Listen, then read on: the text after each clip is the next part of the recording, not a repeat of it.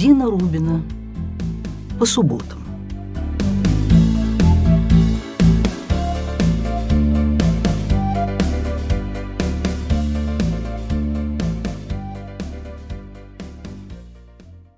Приветствую вас, друзья мои, рада нашей встрече, очень рада, тем более, что встречаемся мы сейчас только раз в две недели. Но не могу чаще, работаю над новой книгой. Я надеюсь, вы не будете разочарованы в итоге. Сегодня, когда записываю этот подкаст, у меня день особенный. День независимости Израиля. Страна отмечает 73 года своего существования. И я вспомнила первый день независимости, который мы здесь отмечали. 30 лет назад стране тогда исполнялось 43 года. Это была страна-подросток. Я, как в тумане, припоминаю, мы приземлились в тогда еще старом, маленьком, единственном аэропорту всея страны, которая ошалела и прогибалась от людского груза, который рухнул на нее разом и беспощадно. Она трещала по швам, эта страна, она кряхтела, покосилась, качалась без руля и ветрил, такая безумная маленькая шлюпка, которая всех утопающих брала на борт. Утопающих, грозивших пустить саму ее ко дну, ко всем чертям, под грузом всех этих бебехов. Дело давнее, и смягченные временем опасности вспоминаются уже не в столь тревожном ключе, но тогда, лет тридцать назад, как-то все оно сошлось. Смена эпох, смена земель, физическая, душевная миграция, да еще и война. Очередная израильская, кажется, шестая за все время существования страны война. Сейчас о ней мало кто вспоминает. Ну, а кому сейчас интересен некий ближневосточный тиран по имени Саддам Хусейн? Он в течение нескольких недель посылал на головы жителей непричастного к конфликту Израиля вполне увесистые скады с предполагаемо химическими боеголовками. Тогда мы еще не знали, что для агрессии против Израиля вовсе не обязательно, чтобы он был к чему-то причастен. Мы тогда думали, что это недоразумение большой политики. Ну, значит, приземлились мы в аэропорту Бенгурион такой крошечной частью миллиона, который обрушился на Израиль, очумелые, ног под собой не чуявшие, Получили каждый по противогазу, надо было внимательно слушать солдатик. Он едва соединял пять русских слов в попытке объяснить, как пользоваться этим сооружением, как натягивать, застегивать, как не задохнуться, наконец. И Борис, мой муж, бодро сказал, «Ни черта не изменилось, все как у нас в армии в Перми». И вот с четырьмя этими противогазами – мы начали новую жизнь в новой стране, сняли квартиру на последнем этаже, и Борис также бодро сказал «поближе к бомбам». Обклеили по инструкции окна, двери, и каждую ночь взвывала сирена.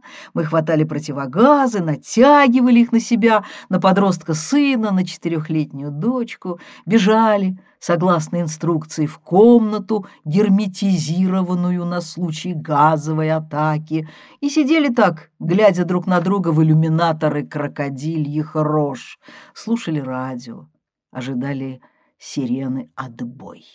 Ну, в общем, пережидали очередную порцию этой увлекательной новой жизни.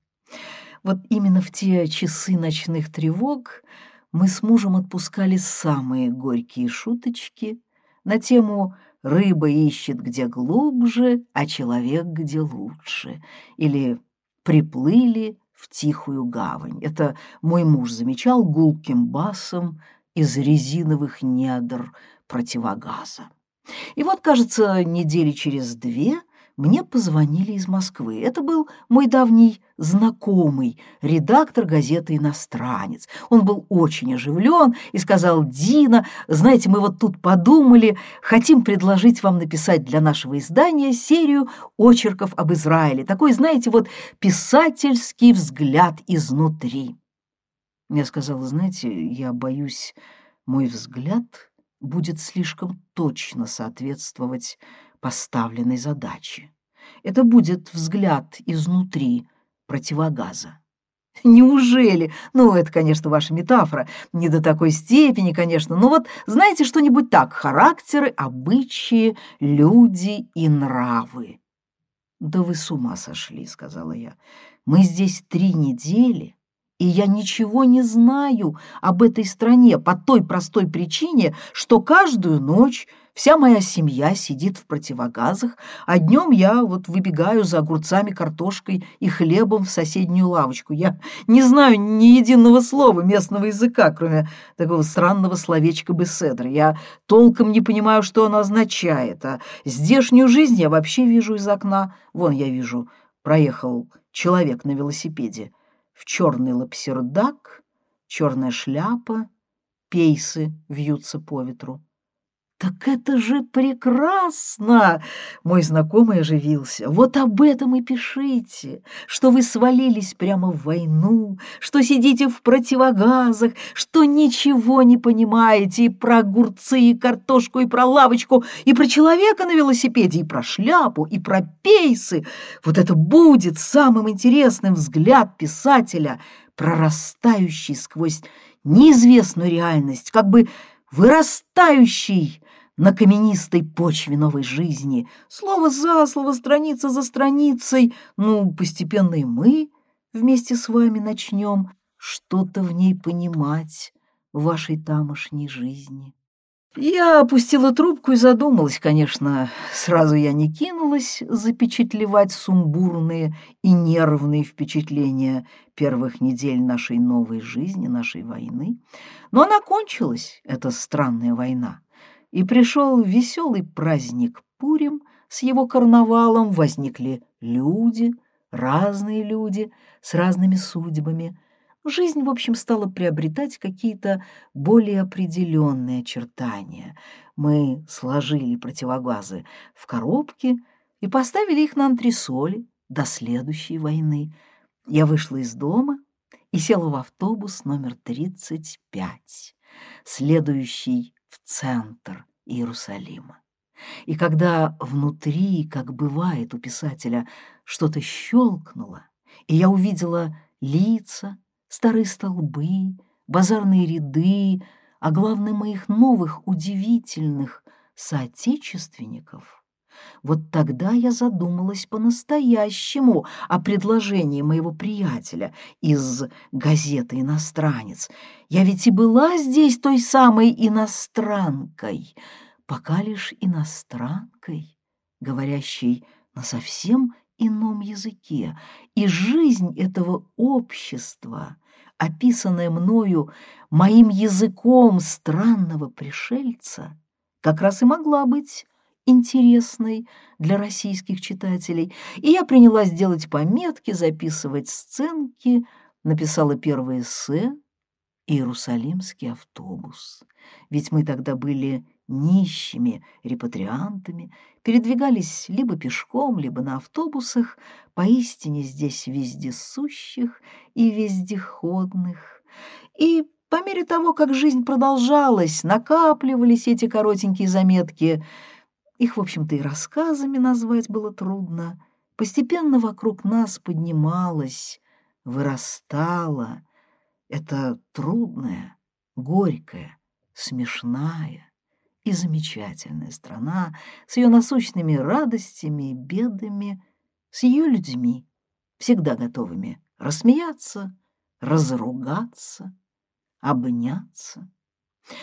И поскольку я сейчас пишу книгу в которой главный герой врач, родом из Ленинграда, то мне приходится, ну и я с удовольствием это делаю, общаться с врачами, слушать их воспоминания. А воспоминания — это эти потрясающие воспоминания, и я не устаю слышать все новые и новые свидетельства невероятной какой-то мужественной борьбы за новую жизнь. А русские врачи, как цыгане, болтались поначалу по городам и весям Израиля. Стада этих бизонов наводили ужас на уютную израильскую медицину, в которой не было предусмотрено лишних ставок. Никто не собирался в срочном порядке менять штатное расписание в поликлиниках и больницах. Местные политики, они ну, как-то не ожидали, что далекий, грозный союз внезапно треснет по швам и даст такую течь, сквозь которую золотым водопадом хлынет сюда неудержимое израильское счастье. Особенным счастьем это пока не считали. Наоборот, считали большим геморроем. Врачей на работу принимали с условием, что, набираясь опыта и зарабатывая себе местную репутацию, они пока будут вкалывать, за здорово живешь, или по нищенской стипендии Гросса они получали сущие копейки за полный рабочий месяц, плюс четыре дежурства в адском пекле приемного покоя.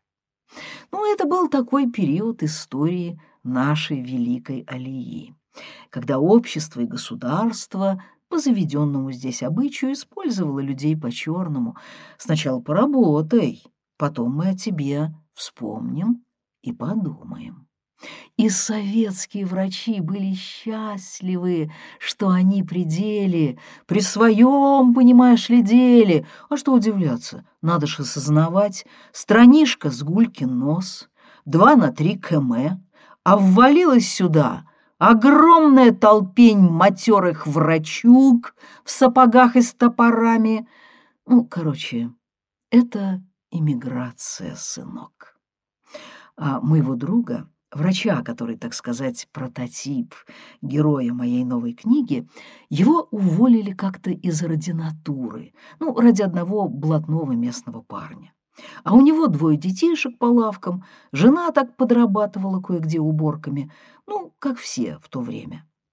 И тогда мой друг пошел к одному доктору, такой доктор Кляйн, религиозный господин, главврач в какой-то поликлинике.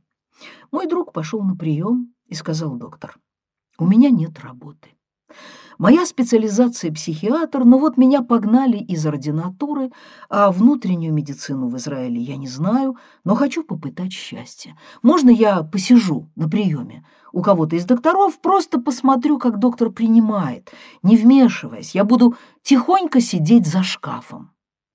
Ну, на самом деле этого, конечно, делать было нельзя, это невозможно. Не может человек, который не состоит в штате поликлиники, сидеть на приеме. Но доктор Кляйн поднял глаза на моего друга с его пятидневной щетиной, с его болтающимся свитером и сказал, «Погоди, сядь, посмотрим». Он позвонил одной старой докторице, которую звали доктор Циля. Сказал Цилечка, «У меня тут сидит один хороший мальчик, а если его еще побрить, то я готов выдать за него свою Даниэлу». Что? Как? Нет, Даниэла, оказывается, пролетает, он, оказывается, женат, успел родить двоих детишек. Слушай, можно он у тебя посидит на приеме? День-другой, туда-сюда. Покивал в трубку, положил ее и сказал так значительно, поджав губы. Она тоже из ваших, из русских. На приеме у доктора Цили мой друг просидел туда-сюда полгода. Он не сказал ни единого слова, что для него было настоящим чудом и невероятным подвигом. Он записывал. Внутреннюю медицину в Израиле, обычную терапию он не, не учил, поэтому он просто писал «боль в колене, даем вольтарен», «боль в локте, даем там что-то еще». Не потому, что так надо, а потому что доктор Циля так делала. Он исписывал за ней тетрадки, много тетрадок исписал. И все это, чтобы потом предложить себя на какой-то периферии, сидеть на приеме, затыкать какую-нибудь дыру. Через полгода, когда он почувствовал себя уверенно, он пошел к начальнику Бершевского отделения поликлиники «Клолит» и сказал, вот рекомендация доктора Кляйна. Я полгода учился на практике приему общих больных. «Ты хочешь работать?» — спросил начальник отделения. «Мне необходимо работать, мне нечего есть», — сказал драматическим голосом мой друг, подумав, что эта фигура речи сейчас как раз вот как никогда близка к правде жизни. «Хорошо», — сказал начальник, — «я пошлю тебя в Мицпе Рамон. Знаешь, где это?» Он знал. Это был девятый круг ада, украшенный лунным кратером. Туристов туда возили ахнуть и отшатнуться с большой высоты. Пустынные красные горы, по ошибке завезенные вселенским снабженцем с какой-то другой планеты. Говорят, есть люди, которым пустыня нравится. Мой друг к ним не принадлежал. Сейчас он все с большей нежностью вспоминал деревню Вырица — в окрестностях Сиверской, со всеми ее комарами. Его туда вывозили все детство на лето. «Но график такой», — сказал начальник, — «ты будешь работать с утра до часу, потом уходить и возвращаться опять к четырем. Ну, в перерыв болтайся где хочешь, меня твое удобство не касается. Можешь спать там на лавочке, я не возражаю». И мой друг согласился, деваться-то было некуда. Единственное, что ему дали, это такси, которое возило его туда утром и возвращало домой в Бершеву вечером. По времени это было ну, час езды от Бершевы. Понимаете, дело в том, что в этой стране расстояние измеряется не километрами, иначе любой адрес можно было сопроводить словами «тут неподалеку». Из-за того, что живут-то все на пятачке, пространство обозначают по-крупному. Север, юг. Ну, восток и запад отсутствуют ввиду конфигурации местности. Она напоминает такой, если вы когда-то смотрели на карту, немодный галстук. Есть еще глобальное понятие «центр страны». Ну, а дальше Дальше только Эйлат. Ну и, кстати, ездили они по той дороге, которая вела к Эйлату. В те годы она была еще страшной, военно-грузинской такой дорогой. Она и сейчас страшная и славится многими жертвами, но ее чуть подровняли с боков. И вот мы так ездили по военно-грузинской дороге, рассказывает мой друг. Водитель был религиозный, в черной кипе, а звали его ну, ты сидишь, да? Вы тоже все сидите. Звали его Элиша бен Шмуэль Аль-Хафиз. Да ты придумал это имя. Да чтоб мне сдохнуть, говорит мой друг. По-русски тот говорил неважно, ну, может, потому, что происходил из бухарских евреев. Но говорить хотел постоянно. Ему просто казалось, что он имеет на то все основания. Очень словоохотливый оказался водитель, и всю дорогу туда и обратно он пересказывал и толковал моему другу священное писание. Час туда, час обратно. Часа два в день пророк Илиша вдалбливал в своего пассажира святые тексты Танаха. Через месяц тот мог бы читать лекции по данному предмету, может быть, даже стать доктором богословия. Причем лекции он бы читал с тем же самым бухарским акцентом. Ну, как запомнил, дословно. У Илиши была интереснейшая теория реинкарнации в иудаизме. Возможно, это была его собственная догадка, а может быть, мнение, толкование какого-то из мудрецов. Понятно, что умереть человек не может, ведь правда.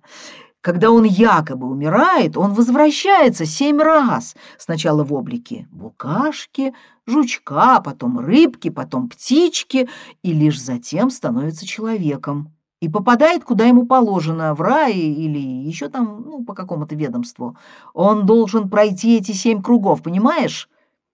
Тут я подумал, говорит мой друг. Ну, хорошо, хорошо. Положим, я превращусь в букашку, потом в червяка потом в таракана, потом в птичку, в рыбку, потом еще в кого-то, но внутри себя я что, я буду знать, что вообще-то я доктор Кац? и в то же время осознавать, что пока я промежду делом червяк? И на каком-то витке этой военно-грузинской дороги он задал этот вопрос пророку Илиши. Тот замер, бросил руль, воздел руки, потряс ими, и метров двести они ехали под присмотром ангелов.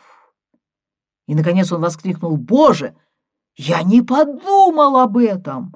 Машина вильнула, помчалась, как спущенная с цепи гончая, и мой друг представил, как вот сейчас на этой дороге он станет птичкой или рыбкой.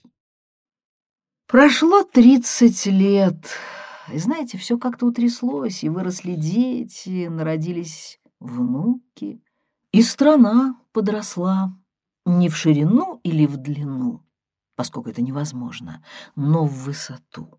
По крайней мере, по качеству боевых, научных и прочих дронов, по количеству Нобелевских премий в разных областях науки, по количеству стартапов, которые собирают по миру миллиарды на свое развитие и так далее, и далее, и далее. Не буду вдаваться.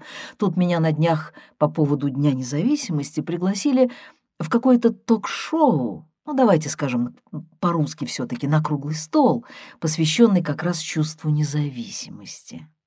Что, мол, как мне кажется, человеку дает это чувство, и какими путями можно к нему прийти. И знаете, я как-то отмоталась от участия в этих обсуждениях. Не потому, что игнорирую эту тему, просто собственную независимость я доказала сама себе, совершив когда-то кошмарный прыжок налегке с двумя детьми, без страховочных ремней, в неизвестное место, с неизвестным будущим. Казалось тогда безумие, а оказалось судьба.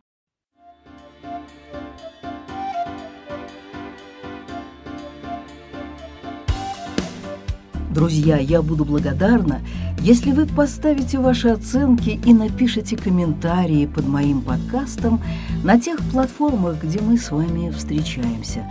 А если вам понравился этот эпизод, поделитесь им с теми, кто, на ваш взгляд, тоже может оценить юмор и те спонтанные сценки, которые дарят нам жизнь на каждом шагу. Ссылки на наши соцсети в описании этого эпизода.